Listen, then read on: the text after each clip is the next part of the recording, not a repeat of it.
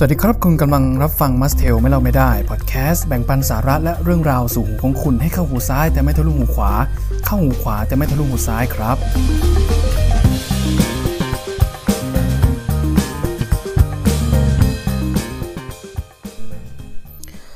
สองสามปีที่ผ่านมานี้นะครับมีปรากฏการณ์ที่น่าสนใจในวงการดนตรีนอกกระแสในโลกออนไลน์นะครับนั่นก็คือการเป็นที่นิยมของเพลง Plastic Love เพลงจากยุค แปดสิบ นะครับที่ดันมาดังเอาเมื่อ สองถึงสาม ปีที่ผ่านมานี้เองของศิลปินเพลงหญิงชาวญี่ปุ่นที่มีชื่อว่ามาริยะทาเคอุจินะครับซึ่งเรียกได้ว่าเป็นการปลุกกระแสการฟังเพลงในแนวที่เรียกว่า City Pop ให้กลับมาดังอีกครั้งหนึ่งครับเพลง Plastic Love เนี่ยอยู่ในอัลบั้มที่ชื่อว่า Variety นะครับของคุณมาริยะทาเคอุจิที่ออกมาในปี หนึ่งเก้าแปดสี่ นะครับเพลงเนี้ยเธอเป็นคนแต่งเองเลย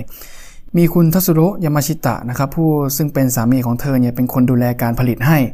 แล้วเธอก็ได้ทาเคโอะโอนุกินะครับอีกศิลปินคนสำคัญของแนวเพลงซิตี้ป๊อปเนี่ยมาร้องไกด์ท่อนฮุกให้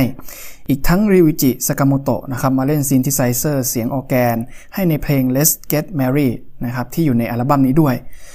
เพราะขณะนั้นเนี่ยเขาทำงานเพลงให้อดีตภรรยาอากิโกะยาโนะอยู่ที่สตูดิโอข้างๆนะครับส่วนคุณทัสโระยามาชิตะผู้ที่เป็นสามีของคุณมายะทาเคโอจิเนี่ยซึ่งเป็นเจ้าของเพลงนี้นะครับก็ไปช่วยร้องคอรัสให้กับเพลงของคุณอากิโกะยาโนะในเวลาต่อมานะครับซึ่งสองสตูดิโอนี้ก็คอยซัพพอร์ตการทำเพลงมากันเป็นอย่างดีครับเดิมทีเนี่ยเพลง Plastic Love เนี่ยเป็นเพลงที่ไม่ได้ดังไม่ได้ฮอตอะไรมากในสมัยนั้นนะครับต้นกำเนิดไวรัลของเพลงเนี้ยมันก็คาดว่าน่าจะมาจากยูเซอร์ที่ใช้ชื่อว่าโซนะนะครับอัปโหลดขึ้นระบบเป็นรายแรกแต่ก็ต้องมาถูกลบไปเพราะว่าเรื่องลิขสิทธิ์จากนั้นก็มียูเซอร์ชื่อว่า Plastic Lover อัปโหลดเพลงนี้เป็นเวอร์ชันมิกซ์ใหม่ความยาวเจ็ดนาทีนะครับซึ่งเป็นเวอร์ชันที่ทุกคนเนี่ยให้ความสนใจแล้วก็ยอดวิวเนี่ยเยอะมากเนื่องจากมันน่าจะเป็นความผิดพลาดของอัลกอริทึม YouTube นะครับเพราะว่ามันดันไปแนะนำเพลงนี้ในขณะที่คนอื่นๆเนี่ยกำลังฟังเพลงแนวอื่นๆอยู่ด้วยซ้ำยกตัวอย่างแบบนี้ครับสมมติว่าเราเนี่ยกำลังฟังเพลงลูกทุ่งอยู่เงี้ย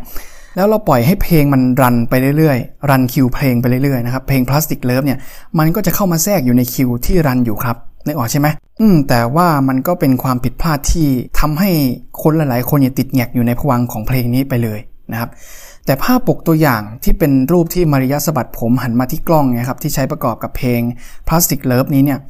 กลับเอามาจากซิงเกิล Sweetest Musicนะครับแล้วก็ Morning Glory ซึ่งเป็นภาพถ่ายของเธอในขณะที่เธอเนี่ยอยู่ในฮอลลีวูดในปีหนึ่งเก้าแปดศูนย์แน่นอนว่ามันก็ต้องทำให้คนเนี่ยเข้าใจผิดอยู่บ้าง นะครับแต่ต่อมาเนี่ยภาพนี้มันก็กลายเป็นภาพจำของทุกคนเมื่อพูดถึงเพลง Plastic Love ครับเพลงนี้เคยติดชาร์ตสูงสุดแค่อันดับแปดสิบหกครับแล้วก็อยู่บนชาร์ตได้เพียงสองสัปดาห์เท่านั้นเองแต่ก็ถือว่าจัดเป็นหนึ่งในเพลงที่ประสบความสำเร็จที่สุดของเธอเลยทีเดียว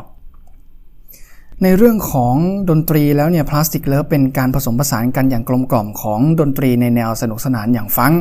กับความไพเราะที่มากับความทันสมัยในแบบดนตรีป๊อปของญี่ปุ่น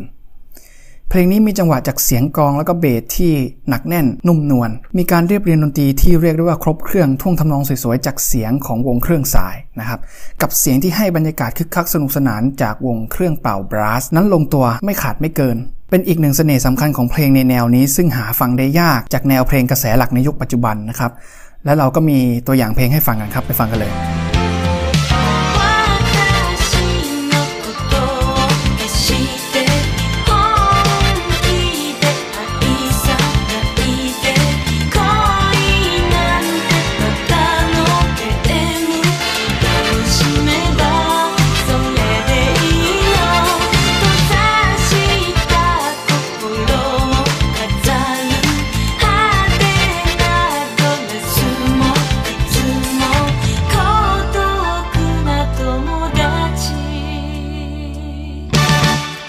ส่วนของเนื้อหานะครับสำหรับคนที่ไม่รู้ภาษาญี่ปุ่นเนี่ยฟังเพลงผ่านๆเนี่ยอาจจะรู้สึกว่า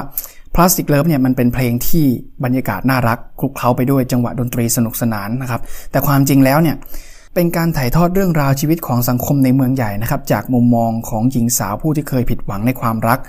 ผู้ชายที่เป็นรักแท้ของเธอเนี่ยได้จากไปแล้วก็ไม่ว่าจะมีผู้ชายเข้ามาอีกสักกี่คนเนี่ยเธอก็ไม่สามารถสลัดความเหงาที่เกิดจากการที่ไม่มีเขาอยู่ไปได้เลยและเลือกที่จะหาความสนุกสนานในชีวิตจากความสัมพันธ์ในแบบฉาบฉวยซึ่งเธอก็เข้าใจและก็ยอมรับว่ามันเป็นแค่เพียงความรักปลอมๆนะครับก็ตรงกับชื่อเพลงและว่าเพลง Plastic Love เพลงนี้เนี่ยเป็นเพลงที่ได้รับความนิยมอย่างมากในแวดวง Vaporwave นะครับจะเห็นได้จากจำนวนเวอร์ชั่นที่แตกต่างกันมากมายจากหลายผู้สร้างนะครับถูกอัปโหลดขึ้นไปเผยแพร่บน YouTube ได้ได้รับการตอบรับอย่างดีจากผู้ฟังที่ชื่นชอบผลงานเพลงแนวนี้นะครับจนไปปลุกกระแสความนิยมในเพลงต้นฉบับเนี่ยให้เพิ่มขึ้นตามมากลายเป็นกระแสไวรัลที่แพร่กระจายไปตามโซเชียลมีเดียอื่นๆด้วยนะครับในที่สุดในฐานะที่ตัวผมเองก็เป็นคนยุคใหม่ก็ยิ่งไม่ได้สัมผัสความเป็นยุคแปดสิบสักเท่าไหร่นะครับเพิ่งจะมาได้ฟังก็จาก YouTube เมื่อไม่นานนี้เองและผมก็ได้เพิ่มเพลงนี้เข้าไปอยู่ใน playlist ของผมด้วยนะครับอีกอย่างที่น่าคิดก็คือเพลง Plastic Love เนี่ยไม่ได้เป็นซิงเกิลเมนหลักในอัลบั้มนั้นนะครับแต่ว่าเป็นแค่ซิงเกิลที่สามในอัลบั้มอีกทั้งยังเป็นเพลงเปิดละครด้วยในยุคนั้นนะครับอย่างที่ว่าไปเนี่ยเพลงนี้ติดชาร์ตสูงสุดแค่อันดับแปดสิบหกแล้วก็อยู่บนชาร์ตเพียงสองสัปดาห์แต่กลายเป็นว่าสามสิบปีผ่านไปเกือบจะสี่สิบปีแล้วเนี่ยผลงานระดับมาสเตอร์พีซชิ้นนี้ก็กลับกลายมาเป็นไวรัลไปทั่วโลกอย่างไม่น่าเชื่อ